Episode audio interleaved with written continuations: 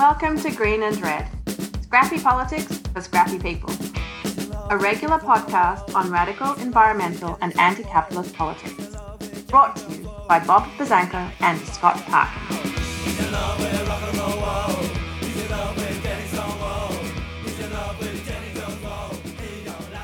Hi, welcome to the Green and Red podcast. This is Bob Buzzanco. Um, Scott is away for a while, so I'll be going solo. And I'm really excited because today we're going to be talking to a historian who I really admire. And we're going to be talking about a book, which is really great, and about a topic, which I like to talk about too. We have with us Brandon Wolfe Hunnicutt, who is the author of The Paranoid Style in American Diplomacy, which, if you're a historian, is a really great title, which, which uh, I really enjoyed as well. Uh, Brandon got his undergrad degree at UC Santa Cruz, uh, PhD at Stanford, and is now a professor of history at Cal State Stanislaus. And we're going to talk today about Iraq, American policy in Iraq. Uh, remember, this is the Green and Red podcast. Um, Scott always does all the the stuff about you know how to donate and where our our website is and stuff. And I don't even I think it's greenredpodcast.org. I'm not even sure of that, but it's in the show notes. So check us out. Um, we'll have information about Brandon there too. And if you want to donate money, we'll take it, whether it jingles or folds. So uh, anyway, but let's get started. First of all, Brandon, first of all, it's been a great pleasure getting to know you a little bit. And I loved your book. I recently heard you on a podcast and I was like, oh man, I got to have this guy on. So welcome to the Green and Red podcast. Well, thank you very much. It's a real pleasure to be on here. I always appreciate the uh, the, the scrappy perspective that you bring to history and politics and uh, pop culture and so much else. So it's uh, thank and I'm you. a big fan of, of your your book on Masters of War. It was, was Oh, a classic thank, thank you very much. my, in I my mean, uh, graduate education. So it's a real honor to be here. Anytime I get to talk to somebody who's willing to self-identify as a Marxist, and, and like like a real Marxist, not like a Brooklyn Marxist. Not know. and not one of these uh, squishy, soft, cultural, you know, Gramsci Yeah. marks. I'm talking about Right. the hard, you know, hardcore Yeah. political economy, right? yeah, when people call me a reductionist, I'm not offended. So yeah, I um, take that. I take that as a compliment. You know, my dad used to say, you know, uh, uh, there's no problem in life that money can't solve. right. You know, and the less money you have, the more appealing that idea is, right? Like, Yes. So, uh, um, yeah, I'm with you. Yeah, the whole more money, more problems. Never, I never figured that out. Yeah. So. yeah, anyway, um, we're going to talk a lot about Iraq, but we're also going to talk about American foreign policy. One thing I want to talk about is, uh, and if I forget, remind me because it's always fun for me to talk about American labor and foreign policy because I can get real snarky about that. And we're going to talk about the differences in the ruling class because I think the left has to understand that. But let's let's get started first. I think everybody knows a little bit about Iraq, right? Saddam Hussein was the worst person ever since Hitler and all that kind of stuff. But um, why don't you give us a little bit of background? Because your book covers the period before the you know heavy American intervention in, in the Gulf Wars, and uh, you spent a lot of time in the in the uh, 50s, the the time of the uh, Iraqi Revolution, the overthrow of Karim Qasim, which the U.S. had a big role in. Uh, you talk about oil politics. Uh, you have a great phrase. What what is it? Petro fascism or petro Islamism, right? yeah, petrodollar Christianity. petrodollar Christianity and petrodollar is Muslim, right? So I want to talk about all that stuff. But at any rate, why don't you first give us a little background? Let's just really brief. I know I'm asking a lot, but let's say from the mandates to to the 50s, just like a little bit about Iraq. You know, it's carved up by the British in the 30s. Why don't you just tell us a little bit about that and take us up to uh the 1950s, the post Cold War or the Cold War era? Yeah. Sure. Uh, well, real briefly, as I think most people know, that uh, what's now Iraq was part of the Ottoman Empire um, since the 1500s, and during World War One, um, the uh, the British intervened obviously against the Ottoman Empire. They enlisted um, some local Arab forces, and in exchange for um, Arab participation in the Great War against the Ottomans, the British awarded their clients, in this case, uh, soon to be King Faisal, with the uh, the the throne of the um, new state of Iraq, formed in the immediate aftermath of the First World War. So my book, the first chapter, I mean, my my most original research findings really begin with the 1958 revolution, but the first chapter is trying to set the stage, trying to introduce um, the the audience, the readers, to what I'm calling the three main actor sets and that's a big part of the book is the the methodology right almost more than the argument or even the narrative is the methodology of trying to look at three main actor sets one being the iraqi oil nationalists that were seeking to um, take control of the iraqi oil industry all the way from the 1920s uh, that story picks up after the revolution but you can find uh, you know traces of it um, that go back to even before the state was created. So you have the Iraqi nationalists on the one side, you have um, the uh, the Iraq Petroleum Company, which is a consortium of the world's largest uh, oil companies. We're talking Exxon, Mobil, BP, Shell, um, uh, and uh, so that's the consortium that, as of uh, the 1920s, has a, uh, a, a formal monopoly, an exclusive right to explore for, produce, market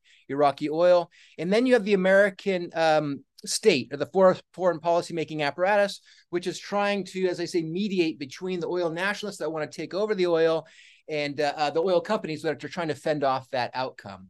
So um, there's some movement towards that across the 1920s, 30s, and, and into the 1940s. But the real decisive turning point comes when Iraqi nationalists overthrow the British installed Hashemite monarchy on uh, July 14th, 1958. Happy Bastille Day. And uh, isn't that the, isn't that the uh, same day the U.S. sent troops into Lebanon too, right? Well, yeah, the U.S. sends troops into Lebanon the very next day next for day, fear okay. that um, yeah, I knew there was a connection. The revolution yeah. in Iraq might yeah. spread to uh to, to Lebanon. At the same time, the British sent troops into to Jordan, and there was some concern in the immediate aftermath that the effects of the revolution might spill over. Um, and just just to kind of for for our audience, th- this is also connected to the emergence of Nasserism, right? Arab Nasser. Yeah, that's so that's the big sort of turning point in the 1950s that Nasser's the uh, kind of the um, heroic uh, figure that represents the hopes and dreams of a generation of uh, of uh, Arab nationalist modernizers in the 1950s comes to represent that spirit and it is it's Iraqi followers of Nasser that lead the, uh, uh, or at least he provides a, a, symbol of unification that brings all of the different Iraqi opposition groups together um, into a coalition that overthrows the monarchy because the monarchy under the, the Hashemite monarchy was the, so, the so-called linchpin of the Baghdad Pact. And the Baghdad Pact is this, you know, NATO-style military alliance that was designed to contain the regional influence of Nasser. So Nasser's revolution is 1952. He comes out more radical by the mid 1950s, and the Baghdad Pact is organized to try to quote, quote unquote contain Arab nationalism, with the rhetorical sleight of hand being that they call this a, a, a an alliance to contain, you know, communism but of course Nasser was not a communist. You know, um, uh, uh but so any any case, there's a tendency of uh, of describing nationalists as communists for for strategic or rhetorical purposes. But yeah, Nasser represents the hopes and dreams of a generation that wants to overturn um, the sort of colonial relationships that are uh, imbibed in things like the Iraq Petroleum Company oil consortium. And so it is um, it's Iraqi followers of Nasser that sort of provide the the leading element of the 1958 revolution. And then a lot of the story that i tell is about um, after that revolution um, sort of a breakdown of the of, of, that coalition those those iraqi groups that came together um, to bring about the revolution. And then of course iraqi politics breaks down and there are some factions that are more pro nasser than others. And um, and that's a lot of what i try to sort out. Well why don't, why don't you you know talk a little bit about that? So the the um, karim qasim emerges and what what are his politics? What's his background? Um, he's kind of, a, a, I would say, representative of this broader tendency to uh, of this era to achieve some level of social mobility through the military, right? So he comes from very lower social origins. His uh, uh, he comes from a kind of a mixed ethnicity or mixed, mixed sectarian background. He's a his mother was a Faili um, Kurd, so that's a Shiite Kurd from the north. So there's a kind of minority um, experience there. Um, he, as I put it in the book, he represents the free officer tendency, right? So the three main um, issues or the three main kind of tendencies, oppositional tendencies before the 58 revolution are you have the uh, the Arab nationalists, the kind of relatively right-wing Ba'ath party, um, which is which is on the on the if we're going to say the right of the political spectrum. You have the Communist Party, which is obviously on the left, and then you have the free officers, which try to kind of toggle between these two tendencies. And Qasim is trying to balance, draw strength or support or uh, contain at, at whatever moment um, uh, strength from from these different tendencies. So Qasim represents a kind of a you would kind of say a quintessential, I don't want to say non ideological, but very pragmatic kind of military men that just want modernization and aren't really committed ideologues. But saying that, um, he also, I think, does have a kind of uh, a sympathy or a kind of he leans towards the communists in that in that Baathist. His sympathy is with uh, the lower classes. His sympathy, my reading is his sympathy is with uh, the Communist Party. Um, he brings in a lot of their um, you know members or fellow travelers to advise his oil policy. So I think he's naturally inclined to uh, to sympathize and support the left and the Communist Party. And the Iraqi Communist Party in the 40s and 50s is the single largest, most well organized, best led, um, best program. Is is kind of the the most popular force in Iraq and, and perhaps one of the most well organized parties throughout the region. The Baath, for example, on the other side, are not a mass movement, right? They're not a they're a, a very sort of elitist vanguard movement that sees themselves as the leaders of this modern, educated, um, enlightened generation that doesn't really have organic ties to the workers and the peasants but almost doesn't see those as necessary. They see themselves the leaders of the nation. So you kind of have a bottom up type formation with the communists on the one side and a top down type formation with the Baathists on the other, and Qasim trying to sort of walk the tightrope between those two tendencies. Yeah, I, I always ask that because I think it's important for people to understand how important the Communist Party was in these anti-colonial movements in the period. You know, after 1991, you know, there's this area of triumphalism and liberals, and then you had the equation where people on the left started to kind of, you know, tout um, Saddam and things like that. So I think it's important to kind of understand there were real communists who were, and now they remain important throughout that entire period, right, from 58 to 63, don't they? Um, they sort of do. They sort of do. Um, one of the kind of wrinkles in the story is that when Qasim first came to power, the biggest threat to his regime came from the Baathists because the Baathists wanted immediate union with Nasser. At least they said they did. And if you that was the, the the angle they were using for criticism. Turns out they weren't very sincere in that, but in any case, they're using that um, against him, and so he leans into a relationship with the communists and allows them to form a, a, a people's militia force, a revolutionary sort of uh, a militia to counterbalance the Baathists in the army. Um, and so he he's leaned towards the communists but at a certain point, he thinks that he's broken the power of the Baath. Saddam Hussein, as a young, like 20 year old or something, was involved in this assassination attempt in 19, October of 1959, and it fails. And the Baathist leaders, you know, flee the country. Their leaders are arrested, and Qasim kind of thinks the Baathist power movement is, is, is broken. And so he sort of uh, hems in the communists, and they become less influential mm-hmm. um, after 19, in about 1960, 61. Um, and he's trying to well i my theory that i lay out in the book is that i think he's worried that there's going to be a kind of cia or us intervention if he doesn't put some distance between him and the communists. So he does kind of put some distance between himself and the communists in, in 1961 um, and then uh, the com- but they're still influential. They still have a large following but the big turning point is that when the 1963 coup comes, this is the uh, one of these instances of the Jakarta method, right? Of the idea of the CIA um, sort of at least at the very least watching um, with very uh, sort of approving eyes as the Baath went through this kind of very systematic campaign of house to house addresses and car license plate numbers and really kind of going, um, you know, uh, and very systematically um, trying to purge the, the communist influence from the country, um, really demolishing its leadership. And so the communist influence in Iraq, uh, it comes back in the in the in the 70s um, to a certain extent. But the real sort of um, dynamic thrust of the Communist Party kind of ebbs by the uh, by the early 60s and at that point it's actually the the the Nasserists maybe somewhat ironically who kind of absorb or co-opt the, much of their program, which has to do with nationalizing the oil. So spiritually, yeah, the communists are the kind of um, are the the you know the the visionaries sort of below the stratum that are kind of you know they're the spirit moving through time in history to yeah. hegelian about it right there that's the that's the motor force of history there but um it's ultimately the Nasserists that kind of pick up their their effort and you know modify it bring it to their um uh, but but sort of follow through with that after the organized political power of the communists is largely broken yeah. by at least with association with the CIA in 63 and what's what are the oil politics going on right now? Because this is interesting you know because it's not you know we people on the left i think have this idea of these kind of monolithic or homogenous forces. All the oil companies want us the same thing but in fact um, you don't have that in iraq and, and oil politics are really important Yeah, so here's one of the ironies, right? I think the book is full of full of ironies. It's yeah. one of the major kind of um, representational forms employed in the book. But one of the ironies is that the oil companies are not behind the 1963 coup. You actually have the Kennedy administration, for its own reasons, wants to uh, wants to carry out this coup. They think that Kennedy, he was he was going to end the Cold War and bring peace to the world.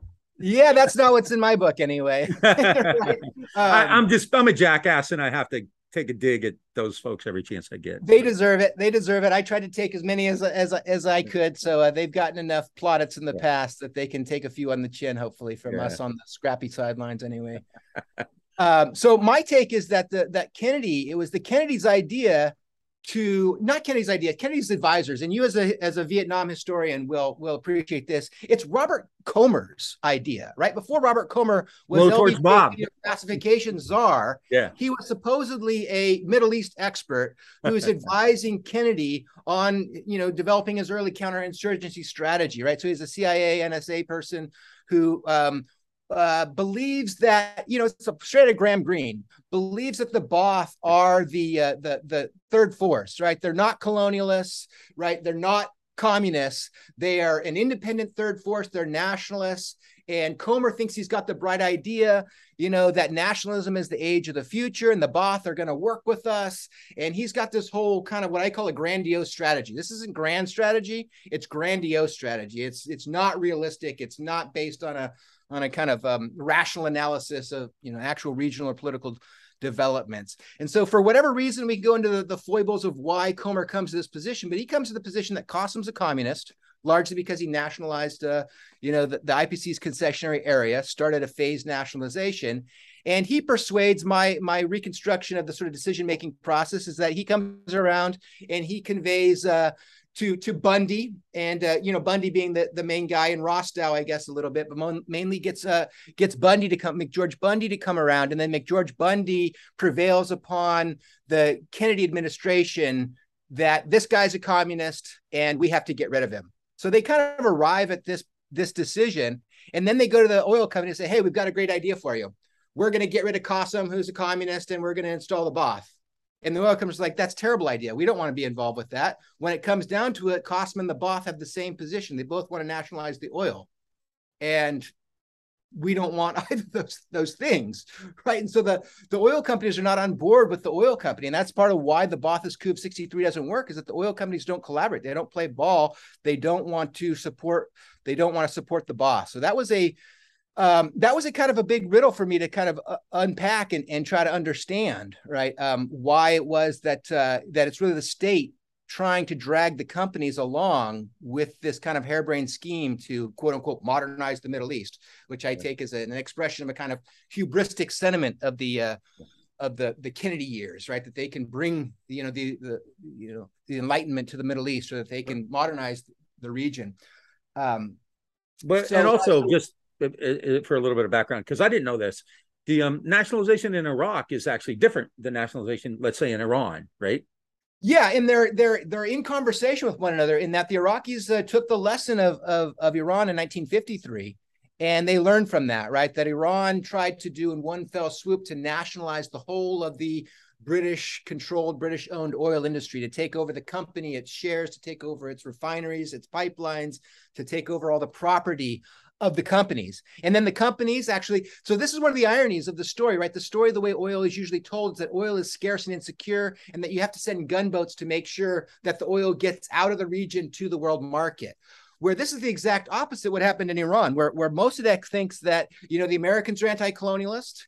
They don't like the British. They had a revolution against the British. So he thinks he can nationalize the oil establish kind of like Ho Chi Minh thought he could establish trade relations with the United States, right? He thought that he could establish a market for Iranian oil with the United States. The United States would sympathize with his movement. They would see that the British were, you know, being obstinate and and uh, recalcitrant and clinging to the 19th century. And he thought he could sell the oil to the United States or elsewhere in the world market. And on the contrary, the United States and the British send warships to blockade to actually interrupt the flow of oil. So it's not it's not Mossadegh that suspended oil to the world market. It's the opposite way around, which is the British with American support, you know, boycott Iranian oil and don't allow Iran to sell it. And so Iran loses two thirds of its government revenue. Its political system is uh, destabilized and, and, made vulnerable to a coup. And so when Iraq goes through a similar uh, process, it's really learning from that. And it does not um, nationalize in one fell swoop. What it does is it takes back the concessionary rights uh, the, the oil company was only producing oil in, in, in really two two main uh, fields at that time. And so uh, says that you can continue to produce oil in those two sites, but all the rest of the country is going to be opened up for competitive bidding. So it's a little different. And he's actually reaching out to American um, independent oil companies, those from Texas, for example, that are challenging the IPC monopoly and trying to kind of um, you know, uh, forge a kind of an alliance um, against against the company. So it's a much more phased process. Doesn't want to get into a position where they don't have access. You know, build up the marketing capacity. Find companies that are going to buy the raw the raw material before you know you kind of uh, risk a, a, a direct confrontation with uh, as I call it the the grim meat hook realities of the CIA. Right. Um, so so the idea of uh, the, the oil companies not backing this coup is is uh is kind of interesting because of what I think is a kind of partisan uh, alignment or difference. If you think about the major oil companies, they're well represented um, by the the Eisenhower administration, right? You got the Dulles brothers who come directly from Sullivan and Cromwell, who had actually represented those companies and all their business partners and are deeply sympathetic um, to the oil companies and to their you know vision of the world, right? Their idea of, uh, of, free trade and whatnot. Mm. But on the other side of the register, you have um, you know domestic American oil companies that are on the opposite side of that, right? And they don't. So they went as, as far as 1957, 1958 to pass oil import quotas. That is to limit how much oil could be imported from the Middle East to no more than 10% of the domestic market. And so that's domestic American oil companies who are worried about low cost competition. It's much cheaper to produce oil in the Middle East than it is in Texas. And so they were, um, tr- so the Americans are not trying to get access to Middle Eastern oil, or at least one faction of Americans are actually trying to, to block. Um, you know, protectionism, right? They're trying to engage in protectionism to protect American markets from foreign competition. And you think, well, who is the the best political representative of that Texas oil and gas tradition? It's like, well, where did LBJ come from? how did he become, you know, House Majority Leader and Senate? You know, how did he how did he rise? Well, it was by bundling yeah. and, and you know and channeling all of that oil and gas money and all that you know military industrial complex money and channeling it into the Democratic Party and deciding which House races to support, right? And so Kennedy and um, and and especially uh, uh, Johnson. And Johnson was could have been the president in 1960, right? Or at least he ran for the yeah. the nomination. And so um, and so Kennedy bring, bringing him in is kind of indication that the what the way I read it is that the Amer- that the Kennedy and Johnson administrations are far more sympathetic to the interests of the domestic American producers than they are the international companies. And so there's a kind of a, a partisan difference, at least in the early early uh, uh early 60s, that kind of changes after Goldwater and irony there is like you know uh, LBJ basically made himself a slave to the oil interest for the Texas oil interest for all these decades, and then the minute the oil companies have Goldwater, they abandon him and put all their money into Goldwater and Nixon, yeah. and he ends up you know de- you know sort of degrading himself and getting fucking nothing. So that's kind of funny. No, I mean, and I think that's really important to understand the way these different kind of parts of the the capitalist class operate um, a lot of these guys, like I, I call them lumpen oligarch nowadays, you know, because they're mm-hmm. part of these like kind of old extractive industries that are like Manchin, right, or Mike Lindell or something mm-hmm. like that, and that's going on there. Um, Brown and Root and Johnson are very important in Vietnam too. I mean, they're, uh, I mean, if you look at like the difference between finance capital and Brown and Root in in Vietnam, it's it's incredible. I mean, nobody on Wall Street wanted to fight a war in Vietnam; they just thought that was insane.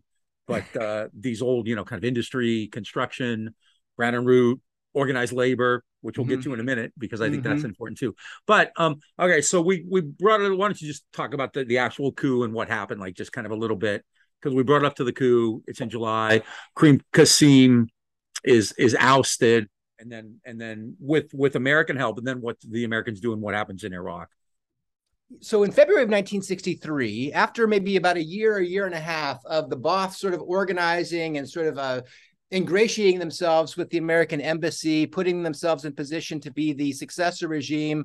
And uh, at a certain point, the Americans decide, that, you know, and I don't want to overstate the agency of the United States. I mean, a lot of what is happens, the outcomes are very much driven. You know, the causative agent here really is the Ba'ath, but the United States is very optimistic or opportunistically kind of in some ways betting on the strongest horse or trying to kind of um, trying to influence influence uh, things that are not totally under their control.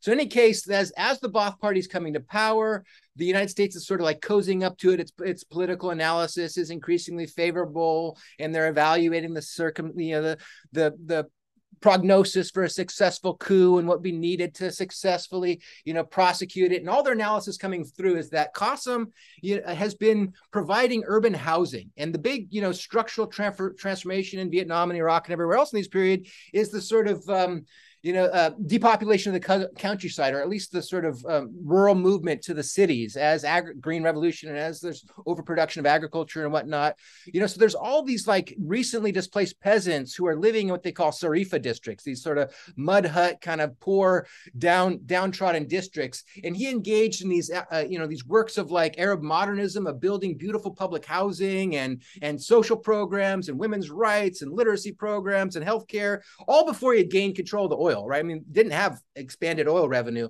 but it's just a shift in priorities. Uh, and so a lot of the the embassy analysis was that if you're going to take out uh, Qasim, then you have to uh, take out his base of support, and he's got you know tremendous base of support in the poorer districts of Baghdad and and throughout. And so a lot of the analysis leading up to the coup is how you can quote unquote neutralize. What's the line for Apocalypse Now? Like a um, uh, uh, incapacitate with with extreme discretion or whatever like yeah. you know um not incapacitate uh, uh, whatever they said but in any case to to to liquidate or whatever they're your liquidate i've seen in, in documents and, and exterminate and decapitate. Yeah, um, yeah. that great line from Apocalypse Now, uh, uh with, with, extreme, extreme prejudice, prejudice, right? Or, yeah, with yeah, extreme yeah. prejudice. Yeah, the, the great line from Ford Coppola. But in any case, so they're very clear beforehand that you've got to do this systematic roundup, and then you see the embassy reporting while in the like talking about the the mostly in the 48 hours, 72 hours immediately following the coup of a kind of systematic purge going house to house, and then it kind of radiating out to the countryside and tracking down communist leaders wherever they might have scattered to in the north or the south. So throughout the kind of uh, it happens in, in February, so throughout, throughout the the spring and into the summer, they're kind of uh, rounding up quote unquote known communists or quote unquote fellow travelers, liquidating, eliminating that uh, influence influence in Iraq. And then from there, you know, uh, the Kennedy administration thinks this is the greatest thing since sliced bread. They're very excited. They think that this is going to be the big turnaround in the region and a lot of what comes around afterwards. So the immediately following uh, the coup, the, the Kennedy administration goes to the oil companies and tries to bring them on board and say, will you please give these guys a developmental loan? Uh, will you increase oil production? Will you, um, you know, uh, uh give them a, a win in their own domestic political situation so they can stabilize their regime? And so the Kennedy administration is coming at it from a political logic, especially a domestic political logic where there are interest groups and whatnot. And the oil companies are looking at a global balance of supply and demand. And they're like, wait a minute, oil is collapsing. There is the, you know, the old Marxist law of the falling rate of profit, right? The over the tendency towards overproduction of every individual, you know, firm maximizing its own self-interest and thereby producing a kind of a, a generalized uh, production glut. And so the big problem in the 50s and 60s is that world that world oil is overabundant and that profit rates prices are falling and profit rates are falling and this is terrible for you know for for the companies and so they have no interest. It's not in their economic interest to satisfy you know um, uh, jfk's kind of like political fetish. Like that doesn't that's not their in that's not their interest. They want to keep iraqi oil. They love the dispute with qasim because it gives them the perfect exam a perfect excuse to keep iraqi oil under the ground so mm-hmm. that the overall amount of supply on world markets is depressed or, or at least mm-hmm. suppressed and uh, and the and the profit prices are high and the profits you know uh, are high and so um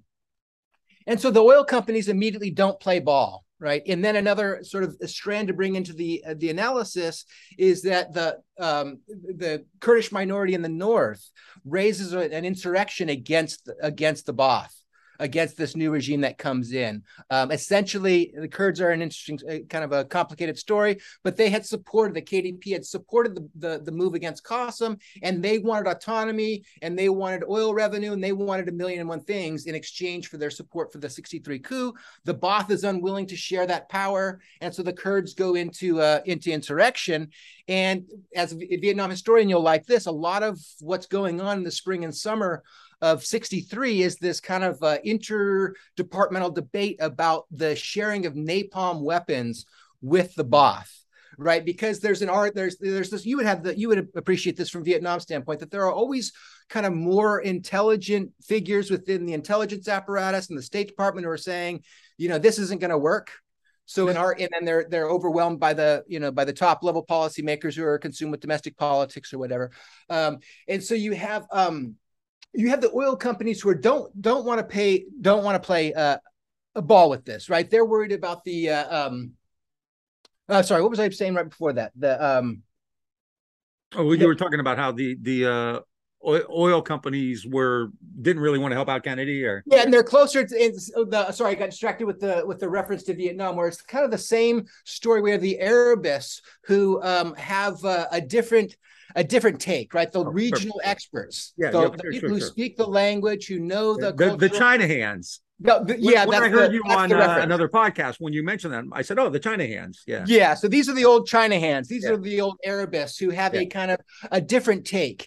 And so the Arabists within the State Department, the people who know the language, and right. my my saying is that you know, the more you know, the less influence you have right? Yeah, because yeah, yeah, taking the time to learn the language and get to know something about the cultural geography and the tribal makeup and the sex and all this, the belief by the kind of like national security types is, oh, well, you can't have the global balance of power in mind, right? You've gone native. You've started to adopt the perspective of the, you know, uh, of this. John Paul Vann. They used to say that about John Paul Vann. Yeah yeah, so it's the same story we've seen a million times elsewhere. But what they're saying, what the Arabists are saying, is that this idea of equipping the Ba'ath with napalm weapons will not put down the Kurdish insurgency. It will stiffen Kurdish resistance. It'll make them pissed off at Baghdad and it will drive them into the arms of the Soviets. They will conclude that they have no choice but to go try to get arms to wage their insurgency.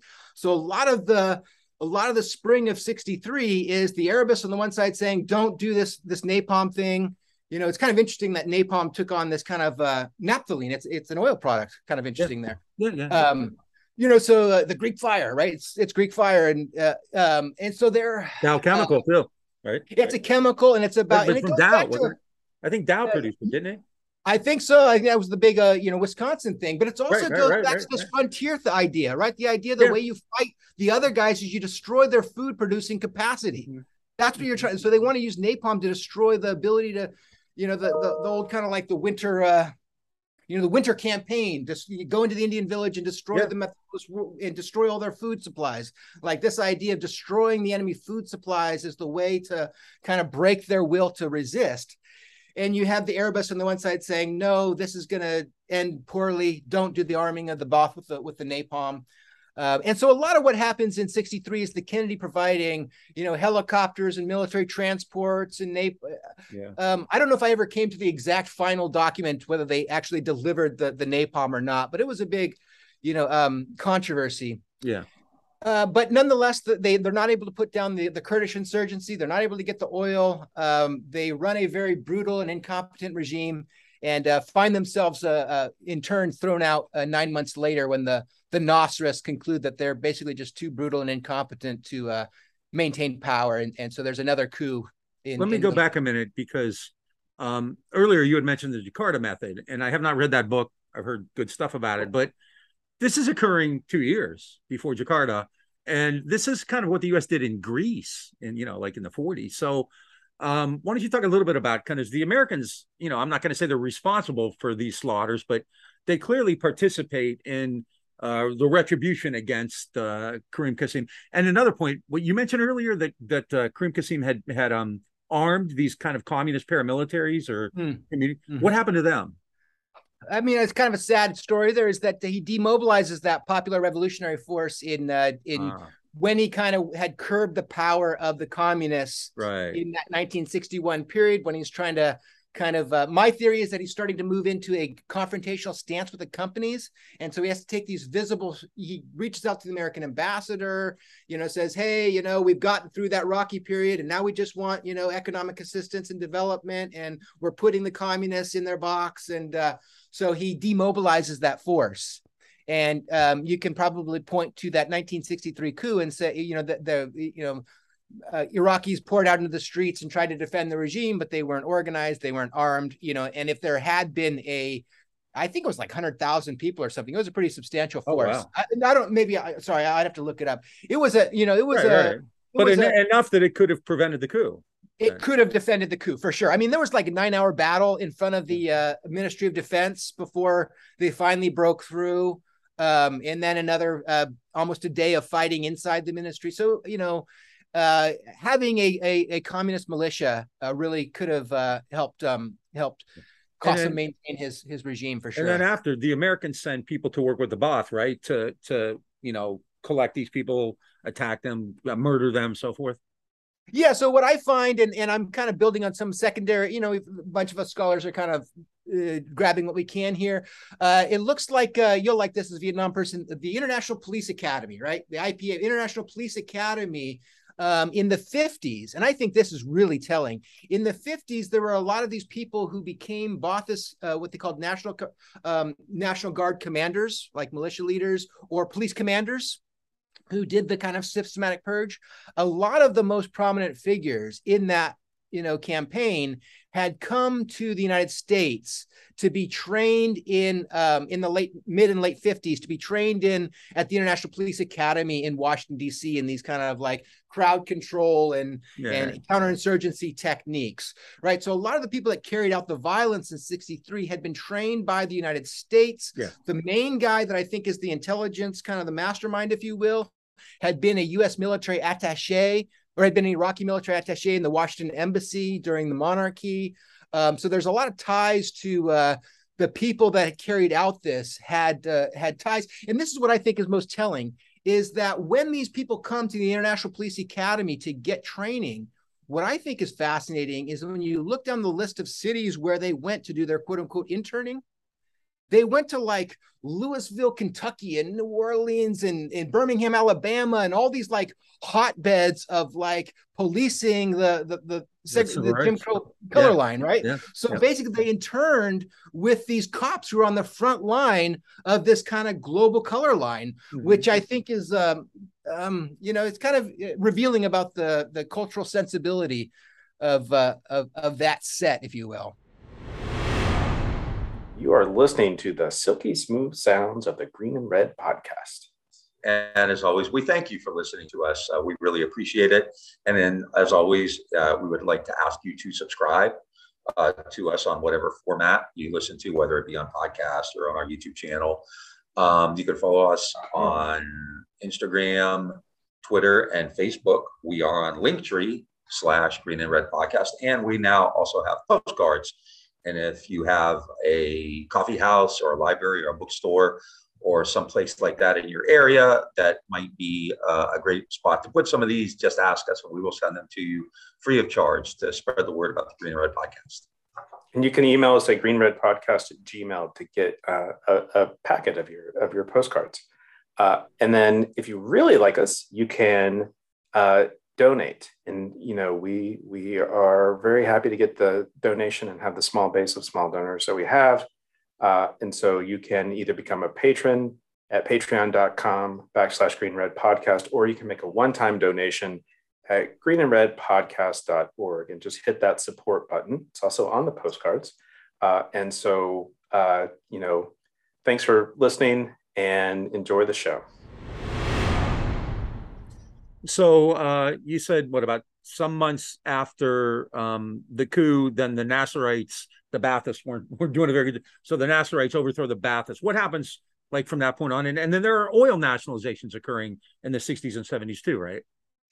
Yeah. So um, the way I tell the story is that the the, the Nasserists turn out after the basically the uh, the the communists, for all intents and purposes, get kind of ushered off stage.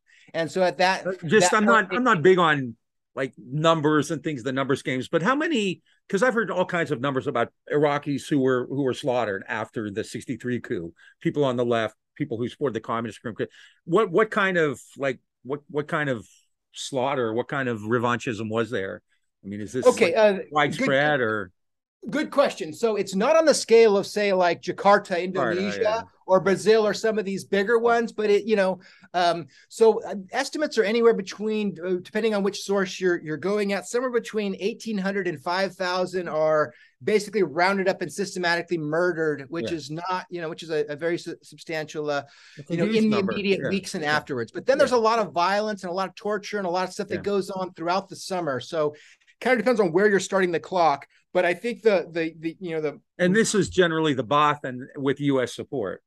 Yeah, and so that's always the tricky part is is how much U.S. support, what what role. So a lot of times the the uh, the conversation revolves around the idea that the United States provided lists, right, mimeograph lists of names, addresses, and license plates, right. That's the and the person that would have been in charge of what they call uh, telepathy or something, the wireless transmissions. Yeah. He had been um, working. He had been he had uh, worked in the U.S. embassy, and he very much had close ties to the United States. And um, so, one speculation has been the United States provided a, a hit list, if you will. But they right? would have wouldn't the Iraqis have better lists than the Americans? Which is exactly the point of trying to overstate the. Oh, okay, okay. I was, like, so, I was wondering about that when I heard that. It's like, well, how could the Americans yeah. have better lists than the Iraqis? Yeah. They, they, really don't. They really don't. And I think the Iraqi side of the equation is that the Americans, uh, I I actually, Nate Citino uh, shared a couple documents with oh, me. Nate. Yeah, good friend of you mine. Know Nate. Yeah, you know Nate. Yeah. Another another, so, another paisano. Yeah. He's in Yeah, so he's yeah. actually uh, he's actually uh, uh, sent me um, uh, stuff that he's come across, which are specific lists oh, that oh, cool. were compiled in 1961, 62. They're called a, a who's who of who's a communist in oh, Iraq, okay. right? And so I think I inside joke. Maybe somebody will pick it up. I think I list uh, one. I describe one of those documents that uh, provides a list of 205 known communists. Yeah, yeah. right, and that a reference to McCarthy or whatever. I think it's. I and the I'm next one was 112, and then it was 70, and yeah. yeah, so I forget how many are actually on that list. I right. chose to describe it as 205 in the book right, just because right. that number kind of has has resonance yeah. back to McCarthy. you know, but but it's it's a you know 150. You know, some less than a, I think it's a little bit less than okay. that in yeah. one list another list has uh, 100 names or, or maybe it's another 50 names or something yeah. so a, a, fairly small amount but the americans don't know anything they don't know their ass right. from their elbow they don't know anything about who's who about now were what. they providing like weapons or anything like that or yeah so that's the theory is that oh, money and weapons oh, would have been more consequential yeah. but none of that gets to it because they had guns yeah they yeah. had intel you know they had everything they what they didn't have was american diplomatic support right. and American military aid and the American imp- imprimatur, right? The the stamp of approval from the Kennedy administration that they really were, right? That's what that's what the Americans, the prestige. The Americans had prestige to offer and legitimacy. You know, that's what the Americans kind of offered the Ba'ath. And the Ba'ath thought that that was their trump card right they mm-hmm. would say to their their in their arguments against the Ba'ath was divided between different factions the Ba'ath are fighting with the communists, they're fighting with the Nasserists, they're fighting with everybody else. And the the sort of the top of the party would say, hey, we have CIA support. So you have to do what we say. You know, they would kind of like use that as their kind of um their point of advantage, right? Their their leverage that they had was that they could get the Americans to, you know, do what they wanted. Um so um you know, there there's always this issue of, of anytime you talk about you know one of these things in the third world is you know how much agency is as we think right. through the causal mechanism, how much agency to ascribe to the United States, how much is the United States responding to initiatives that are outside its its uh, um, you know ability to control. And uh, this is a perfect example to kind of look at the internal external, right? You've yeah. done that in Vietnam, right? How much of the internal dynamics versus the outside power. Uh, you know, it's I don't know. There's ever yeah. well, I think I think a lot of these people don't understand. To me, at least, there's a difference between agency and power. Like, you know, the Vietnamese, everyone says, "Well, Diem had agency." Sure, so what? But he had American support. So you know, without the Americans, Diem would have still been flopping on people's. He was the Kato Kaelin of Saudi of like Southeast Asia, right? He's flopping on people's couches. He he was nobody. So I think people don't get that. Like, you know, yeah, the know, the, the have agency, but but the Americans are there with a lot of money and they're not telling them not to do things and they have weapons and they have training And so, yeah, yeah. I, I think when it comes to questions of agency, I always like to not overlook the agency of the Central Intelligence Agency. Right? well, like I said, they, you know, before we right there in the fucking name. Well, I know, and then before we went on, I was thinking this new trend in Vietnamese studies that essentially like exempts the Americans from the war. You know, like the one mm book, you know, Vietnam's War. What's it? A Hin Lien Hinh Nguyen. You know, it's actually Le Duan's war. Fucking Le Duan is like Nietzsche's Superman. He does it all by himself. And the Americans yeah. don't even really appear in the damn book. You know, 525,000 yeah. troops and 4 million tons of bombs and napalm and all that. And it's just, yeah, it's just, it's nuts. So, you know, yeah, I think Bess- I'm sorry. Bessner and Logevall have recently uh, crit- criticized taking that tendency too far trying to exaggerate the agency and almost absolve the United States of actually having moral, political, uh, you know, yeah. responsibility. Well, well the but they're they're legit. Power. They can get away with that. I've been saying that for years, but nobody gives a shit what I think. So, um, yeah, well, ever since I pissed off the people in Lubbock, you know, so. uh um, well, I'm sure they'll piss somebody off. I like I said, I kind of told you I probably go on rants and stuff. So getting back, so uh, what happens after 1963 then? Yeah, so in my telling, what happens after 1963, after the November coup, which is kind of like a corrective yeah. counter coup. Yeah. My my take on that is that basically you're rejoining the story that the Nasserists that that took power from the Ba'athists in November of 63, they represent that same kind of free officer tendency that Qasim had been a part of, um, and so they rejoin the effort. Right? They re, they they reinitiate. They pick up where Qasim left off. They start laying the institutional groundwork for establishing an independent oil company, for reaching out to those those American independent oil companies that could possibly, you know, uh, form an alliance with against the, the majors. And then, of course, that puts the freaking uh, Kennedy administration and Johnson in this awkward position of having to go to Sinclair Oil and Union Oil and uh, and, and all these other kind of uh, um, Continental go to all these kind of uh, these oil companies say you better not do deal with the Iraqis because and they're trying to come up with the reason why. So on the one hand, they're going to the oil company and say, "You better make a deal with the Iraqis," and then they're going to the independent company and say, "You better not make a deal with the Iraqis." You know, um, so they're in this very uh, awkward position. Um, so, in any case, after 63, the Nasserists come to power. Uh, they put some very sort of uh, um, the main protagonist of my story, a person named uh, Dr. Hasib. They put these very competent uh, uh, oil experts, highly educated uh, people in positions of, of influence to what they call to uh, implement what they call the July measures, which are an effort to uh, um, uh, socialize the Iraqi economy. And they build, they nationalize banks and a bunch of big commercial establishments in in preparation for eventually nationalizing um, the the oil industry. So there's a lot of action that happens in that early part of the book. And then from 63 until the latter part of the book is kind of charting the kind of ebbs and flows of the Nasserists as they try to carry forward what I'm calling the, the communist idea, as they're trying to push the uh, the oil national agenda forward, largely by reaching out to, like as I said, the American independence, but they're forming. They kind of want to stay wary of the Soviet Union because of you know the the the uh, you know implications of that, but they're uh, forging very close relations with France, especially after France kind of does an about face in the Cold War after Algeria um, they uh, they're they're reaching out to uh, to West Germany, to Italy, and they're um, kind of trying to build up these international relationships. They're going to be an alternative to the IPC, and so there's a kind of uh, it, the book there kind of just follows the ebbs and flows, the one step forward, two steps back, as the kind of pendulum shifts back and forth within Iraqi domestic politics, and um, and uh, uh, slowly they're kind of getting towards the moment in the latter 60s where they're um, finally able to carry out this coup d'etat. Uh, sorry, yeah, carry out a coup and eventually uh, uh, at least a coup against the oil companies. Yeah. You have time for a couple more questions? Sure. Yeah. Yeah. I'm here. Yeah. This is uh, Brandon Wolfe Hunnicutt, who is the author of uh, The Paranoid Style in American Diplomacy, Oil and Arab Nationalism in Iraq. I couldn't give it a higher recommendation. This is the Green and Red podcast. I always forget to do the uh, station uh, promos during during station the show. ID yeah, I always forget to do that. Luckily, we're not FCC regulated. That's why we can like say. I can swear. Yeah, exactly. uh, you know, I'm I'm in Texas, but I come from Ohio, and I'm an Italian kid. So they always joke that I used to speak the Yankee alphabet: fucking A, fucking B, fucking. C. anyway, um, no, this is really fascinating stuff. Um, let's kind of jump up a little bit and and this is outside what you cover in the book but you know between 1980 and 1988 the united states was a was a huge supporter right of Baghdad in its war against Iran, which was then seen as a, as a larger threat, a larger enemy. Uh, and yet, within barely two years, the United States is preparing to invade Iraq and, and destroy the Ba'athist regime, which it takes a decade to do that, destroys Iraqi society in, in a lot of ways.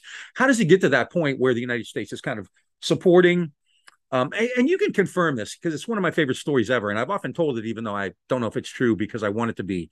But apparently, the the uh, uh, Nixon was supporting the Kurds, and then they decided it was wasted money, so they withdrew support. And Saddam goes in and gasses them, and Kissinger famously says, uh, "Covert operations is not missionary work." Is, That's is that where the line comes from. Yeah. Oh, good. I, I, want that to be true. Yep. That's my favorite. Yep.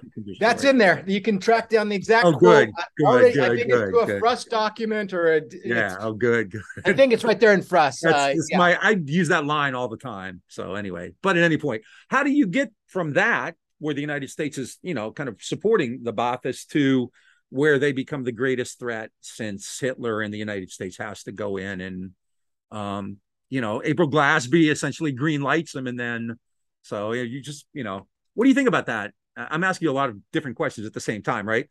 I when that happened, I remember when that happened, people said, "Well, Bush is setting them up, right?" He's, you know, I said, "Ah, no." But after I saw the Glaspie transcript, it's like, eh, probably, you know. So anyway, if you want to just kind of take us through the '80s and into that, yeah. Okay. So um, one might be an obligatory kind of caveat of a of a um, of a kind of radical kind of uh, historicist notion that the past is uh, is uh, each instance in the past is unique and i studied a particular moment yeah. in the 50s and 60s and into the 70s and i looked at primary source documents and like and so one of the things that bart bernstein used to teach when i was uh, in grad school is that the past will always surprise you right that uh, he didn't necessarily put it in these words but that you know um, history is cunning, right? It never really works out or unfolds the way that you might Sure. think that it does. And that when you go into the ar- archives, you should have an open mind because you'll be presented with things that contradict your expectations, your ideology. And so you just want to kind of go in with a kind of like,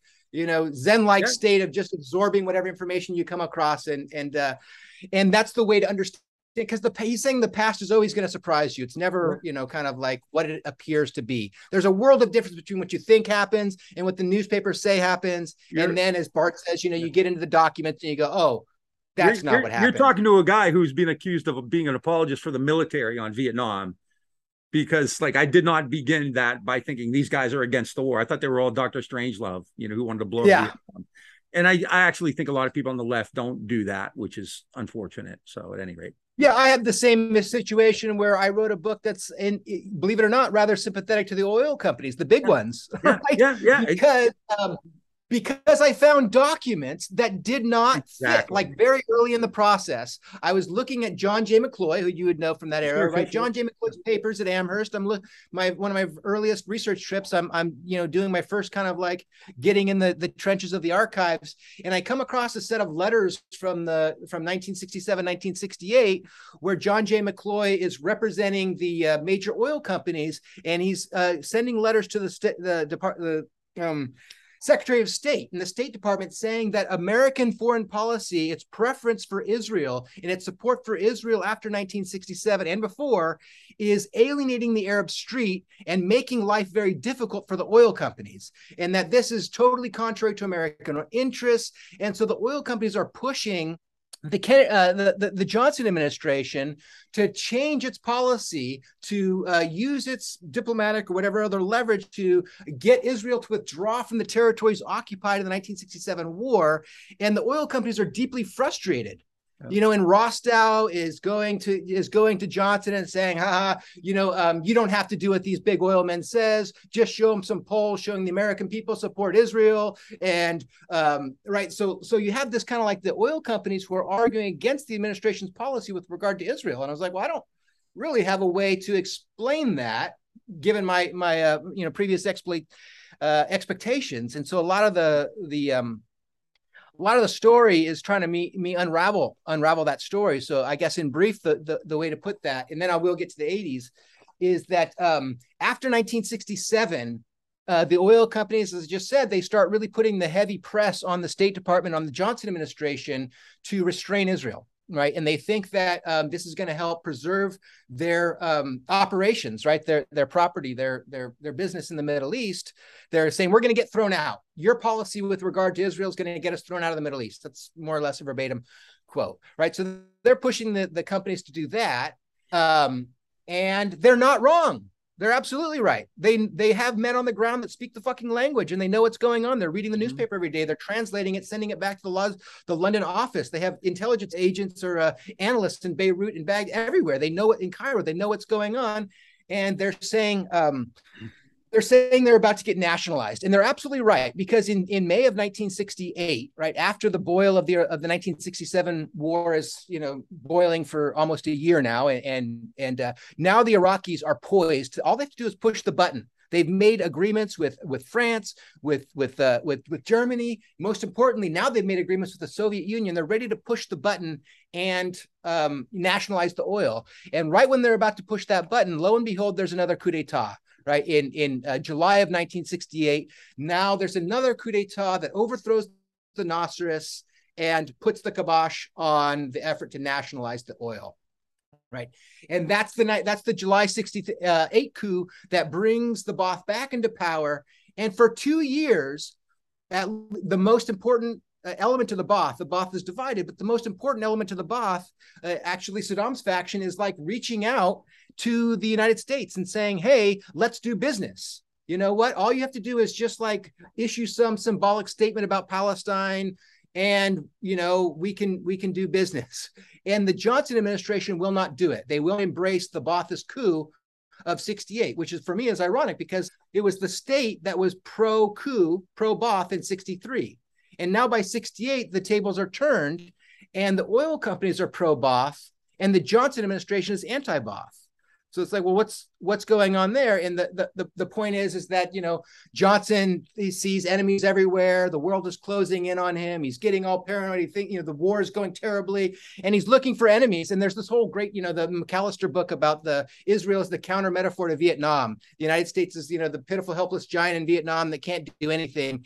and Israel is this superhuman power that can you know move through space and time effortlessly. And so the Johnson administration, I go into the whole like how Johnson's raised in this Christian fundamentalist, Christian Zionist tradition that sees Israel as essential to the second coming of Jesus. And this is when Hal Lindsey is writing his stuff about the, yeah, yeah. you know, the the late the the yeah. uh, the, the, second coming of Jesus and how you know the Jews being at home in Israel is going to be the precondition to the Armageddon. And like there's all this crazy shit going on in American popular culture at that moment.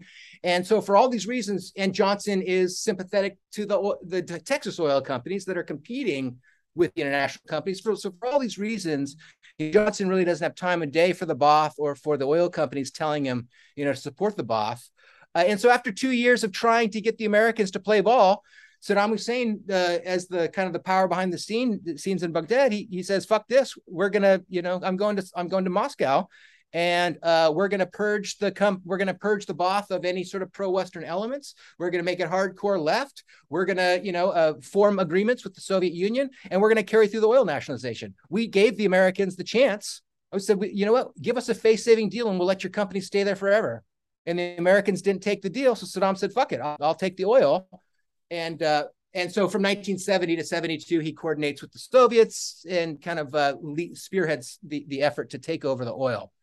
So if you're someone like uh, Bob, uh, Richard, Bob, whatever Dreyfuss, you know, um, uh, he wrote a book like uh, in around 2003 called "The 30 Year Itch," right? Um, which was the idea that the Iraq War of 2003 was motivated by trying to uh, overturn or, or, reverse this yeah. oil nationalization that happened 30 years prior. Um, but that misses the kind of uh, the dialectical nature of history's unfolding, if you will, or it misses the kind of the zigs and the zags of history. And as you mentioned there, you have this moment of the, of the mid 70s leading up to 1979 when they have a big revolution in Iran, and all of a sudden Saddam Hussein and the Ba'ath seem like the best way to counter that kind of third worldist, uh, you know, revolutionary upsurge. Um, and so the United States, uh, uh, according to some versions, Alexander Haig has a uh, has a memo out there, um, you know, saying that uh, Carter apparently gave a green light to uh, Haig believed in a in a re- recently declassified memo. Alexander Haig believed that Carter had given um, Iraq a green light to invade Iran in 1980. Um, as that war goes on, who knows if that green light story is real? But as that war goes on, the United States, uh, as early as 1982, is providing uh, the chemical precursors, and not just the chemical precursors for napalming of the Kurds, uh, or or actually first against the Iranians and then later against the Kurds, but I guess at the same time. Um, but most uh, importantly, uh, satellite intelligence of where Iranian troop concentrations were, knowing that the Iraqis were armed with these crop dusting helicopters, U-40s that the that the United States has provided with crop dusting for the middle of a fucking war where nobody's dusting any crops, and then giving them the, the, the chemical precursors. And the United States gives all the satellite intelligence you know to, to where to where to drop the where to drop the uh the, the, gas and whatnot yeah so that's all through the 1980s you know the, the united yeah. states shooting down the iranian jetliner the united states uh, uh, uh watching standing as, as as an iraqi jet uh shoots down an american you know the us bombs the uss stark like mm-hmm. so in the 1980s and then as you mentioned you know the Gillespie thing um it looks like uh you know it, it uh you know the united states is is is more or less engaged in that war in the 80s. I mean, actually reflagging yeah. Kuwaiti tankers and yeah. and and right in the middle of it. And so then you go, well, how do you get to the radically kind of like uh, going to war in 1991? Like that seems like a, a um, you know, that seems like a, a a strange turn of things, right? Um, and uh, you know that's not the area I, I, I look at with primary documents and i'm kind of a archival rat i really like stuff yeah. that i've learned on the basis of primary sources and anything that comes by way of a secondary source i'm gonna you yeah. know scratch my head until i've been able to formulate my own kind of uh, um, point of view. But my take is that, you know, I call in the book, I'm really taking issue with what's sometimes called like the realist theory of international relations, which sees the state as a kind of um, unified personality that has the ability to kind of like rationally calculate what's in its interest. And I see the state as a kind of, you know, an arena of competition, if you will, to the Poulantzas kind of idea. The idea yeah. that, you know, there are all these different factions and the Treasury wants one thing and the CIA wants one thing and defense wants another thing and Wall Street wants this and interior wants that. And, you know, and so I don't really see a lot of like coherent policy coordination at the top. And I don't think the Americans knew what the fuck they were going to do after the Soviet collapsed. Like that was the whole thing the Soviets were there. That provided a, yeah. a force to give your life meaning. That was the whole. That was the whole thing. It was a provided justification to spend all this money on the military. Like, yeah. and so when the the Soviets collapsed, I just I don't think the United States really had a coherent thought about what the. I mean, there's a national security memorandum from like um like like uh, before the Glaspie thing that said that Saddam was supposed to be the new sheriff of the Gulf. That you know um they were kind of looking to Iraq to be the role that that Iran had played. Um, and so this is kind of a, I mean, again, I haven't looked at it in close detail, and I do yeah. hope to someday write volume two of the book yeah. oh. to, to, to, look at this in more detail. But it seems to me that the that the policy making is ad hoc, it's disorganized, it's unclear about what its interest, it's internally riven. I don't see a clear, coherent strategy you know, there. It's it's very yeah. ad hoc in, in, my sense. So uh, that's an unsatisfying answer. No, no, no. I, I, I think Mike oh. Klare was onto something. What was the name of his book? Like In Search of Enemies or somebody. Basically, he said, you know, with with the end of the Cold War, with the demise of the Soviet Union, people are saying, okay, we can cut the defense budget and we can do all these other things, and so they had to find, you know, new enemies, and the war on drugs fizzled, and so Saddam and you know, uh, weapons of mass destruction and all that shit kind of yeah, strategic confusion. We shouldn't yeah. over ascribe too much rationality to state planners. Like we oh, should yeah, assume yeah. that they're like logical machines. Like you know that Walter Benjamin idea of like uh, the, the the chess playing. Uh, you know the, the, the dude that you know this this logical machine that figures out everything in advance. It's like they're not that exactly. Well, I mean, and and you know Vietnam's a perfect example of that. Whoops. You know, I mean, especially that's why conspiracy theories conspiracy theories are so precise and everything works out perfectly you know, and it's preposterous. But I mean, in Vietnam, these guys, like half of them, couldn't, you know, tell their ass from a hole in the ground. And they're they're it's making a shit show. They don't know what they're doing. They just have a power, and they're insulated no. from the costs of their. They're insulated from their own mistakes. Yeah. And so the fact that there's no accountability means that you know nobody's ever asked to uh, you know explain why shit didn't work out the way you said it was going to. Well, no, But- and I, and I mean, this is what kind of got me with Trump because the left portrayed this guy as some kind of incredible super monster playing 3D chess and all that. It's like he's a fucking idiot. He gave Wall Street big tax cuts. After that, they wanted nothing to do with him. You know, he's he's not some mastermind. I mean, everybody's snitching. You know, uh, granted, he's a very dangerous guy, but I mean, you know, he's he's a fucking idiot, and, And- it's not. You know, when everybody just is in fear.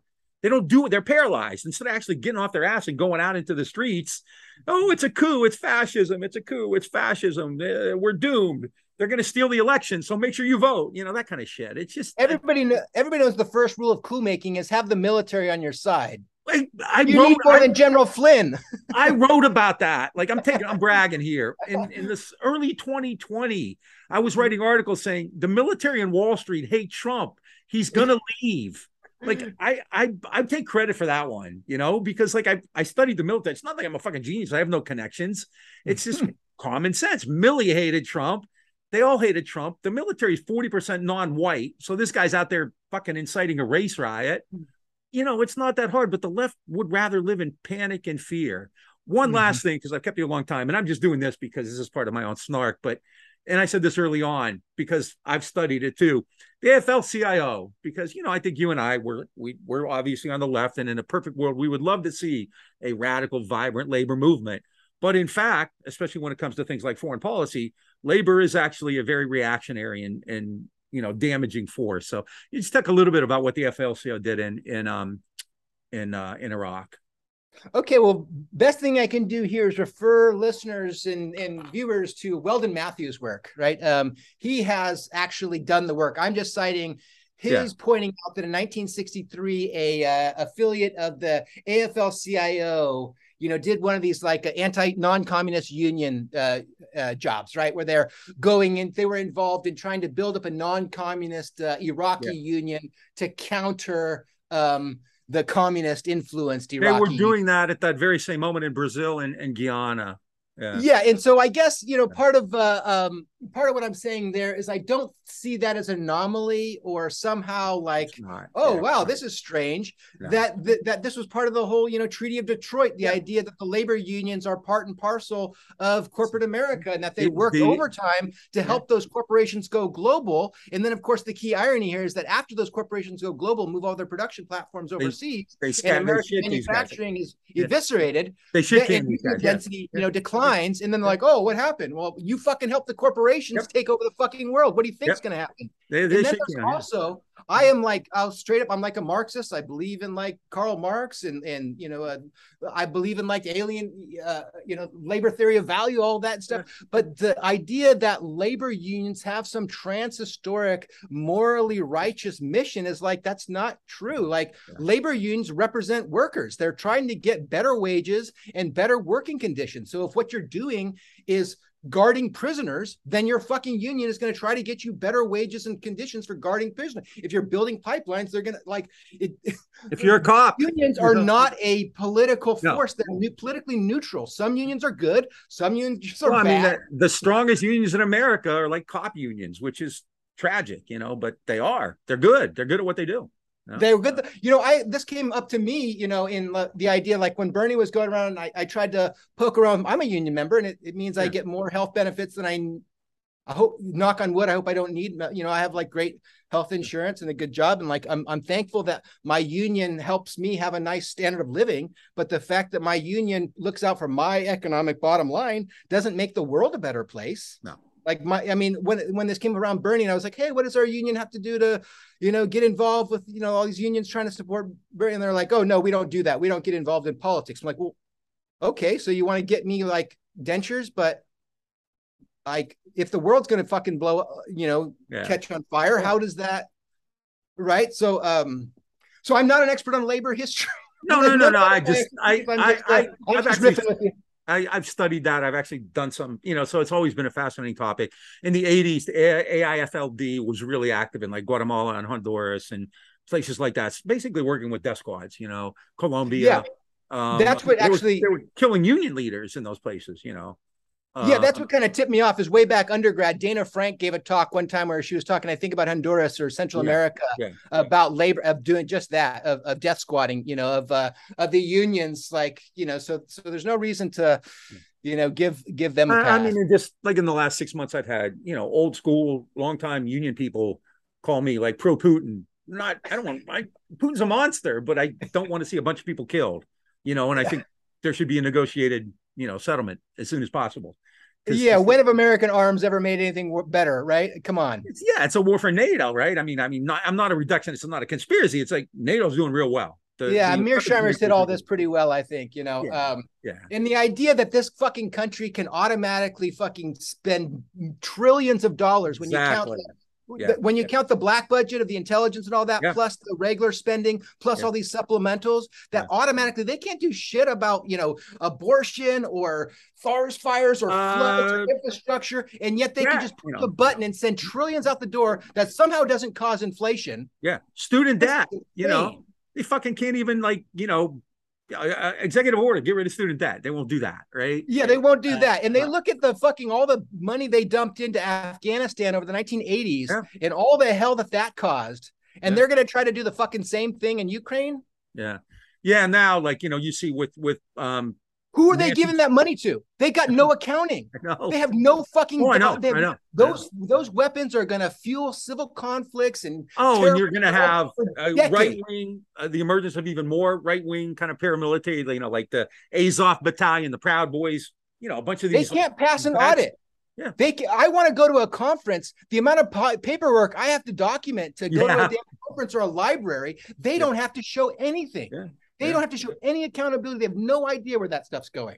Oh yeah, now you have you know Nancy's excellent adventure to Taipei, and you know the NATO uh, NATO liberals. I'm I I wish I could take credit for that term, but I know I'd heard it before. But I like using it, and I've turned a bunch of people onto it. But uh, um, you know, again, people are you know you're pro China. It's like it doesn't yeah. fucking matter. You know, it's just why why there's nothing to gain. There's no reason for her. I mean, if I always joke like I'm a sports fan, if she if she and Schumer and you know Biden and Harris were the managers of like a single A minor league baseball team, they'd have been fired long ago, you know.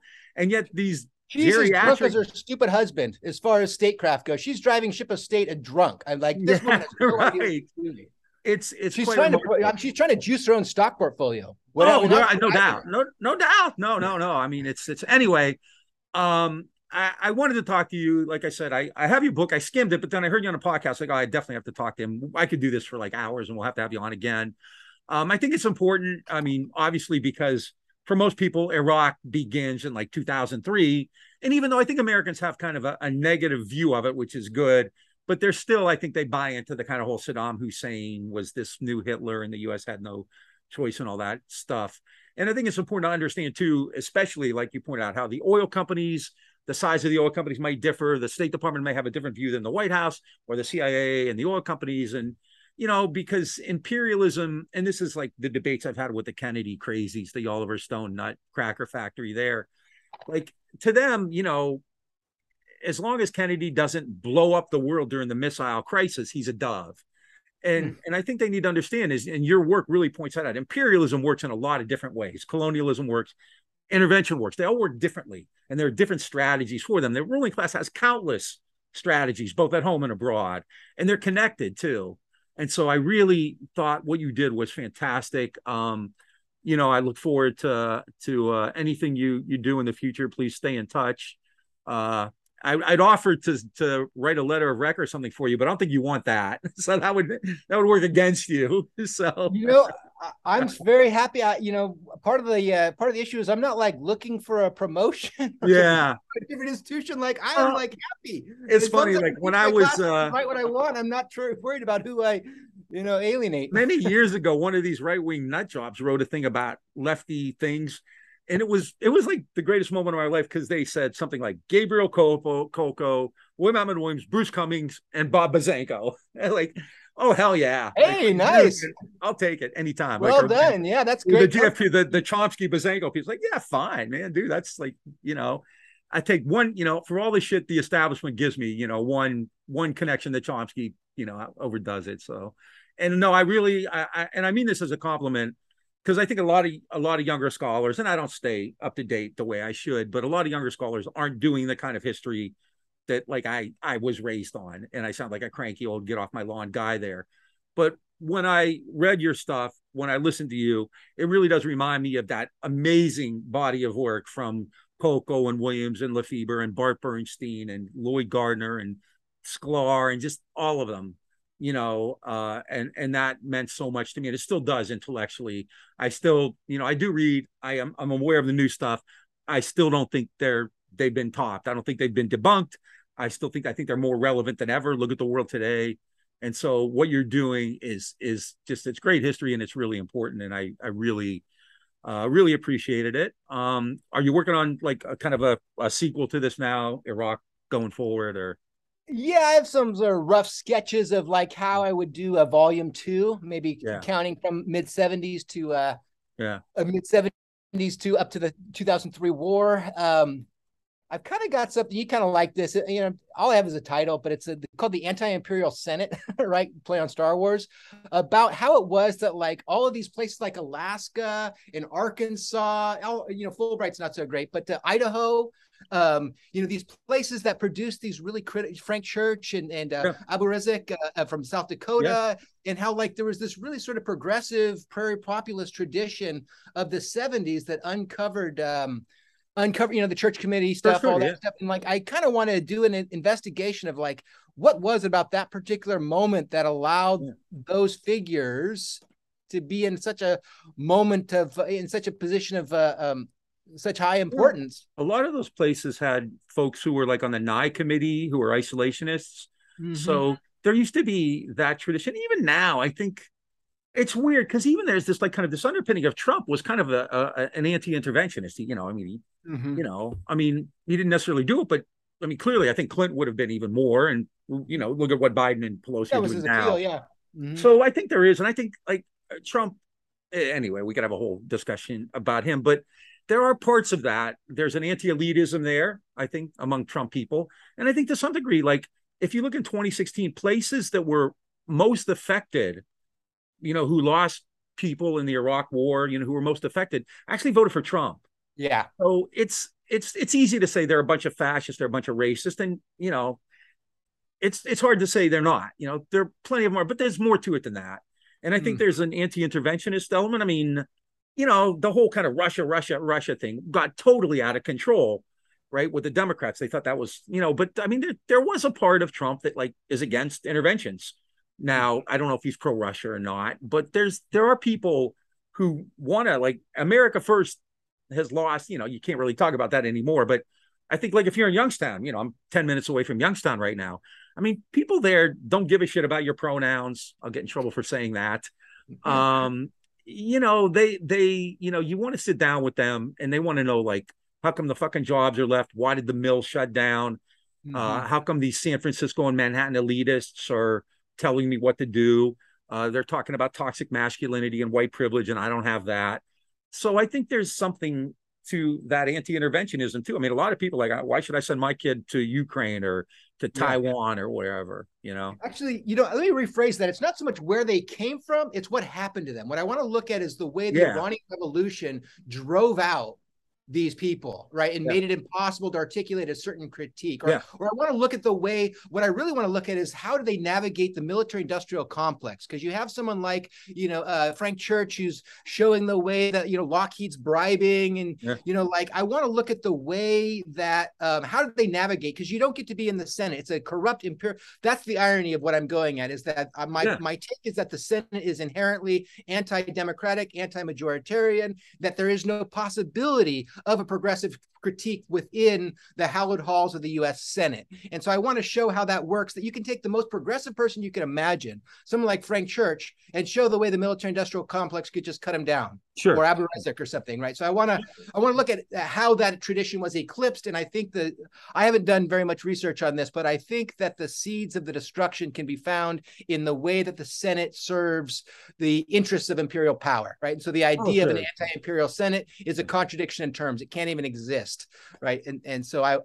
I want to look at the what I really want to do is look at the influence of the military industrial complex, and I'm trying to find a way in And I think it's by looking at the way that people like Church and Abourezk um, well, try to navigate that. That's awesome because even the left doesn't do much on things like the military industrial or arms sales. Mm-hmm. Like, you know, like Bill Hartung, who works with the great stuff on arms sales. And there are a few people who do, but there's very little history on it. I remember one day I started looking, there's, there's not much on it. And the military industrial complex, I mean, I talk about that and like I'm considered, you know, it's called conspiracy theory or NSC hmm. 68. Like there's a couple great books on NSC 68, but that's about it, you know. Yeah. So there's a new one out there by uh, I think his name is Jonathan Ng. Ning, um, yeah. Uh, it's a it's a he's uh, the dissertation's out, but there's a new diplomatic history about um, the military industrial complex as the I think it's called the export of imperialism. Oh, NG. cool. And uh, it's really well done. It's yeah. and I have the dissertations floating around. He he. Uh, oh, I'll, look, he I'll look for it. Well, yeah, you know, like, like a, the, um, the, um the arms uh, manufacturers had a consortium put together in the early '90s to expand NATO. You know, mm-hmm. the expansion of NATO was was paid and funded by by the arms makers. You know, it had nothing to do with security, you know, or anything like that. So, anyway, that's where the that's where the bodies are buried.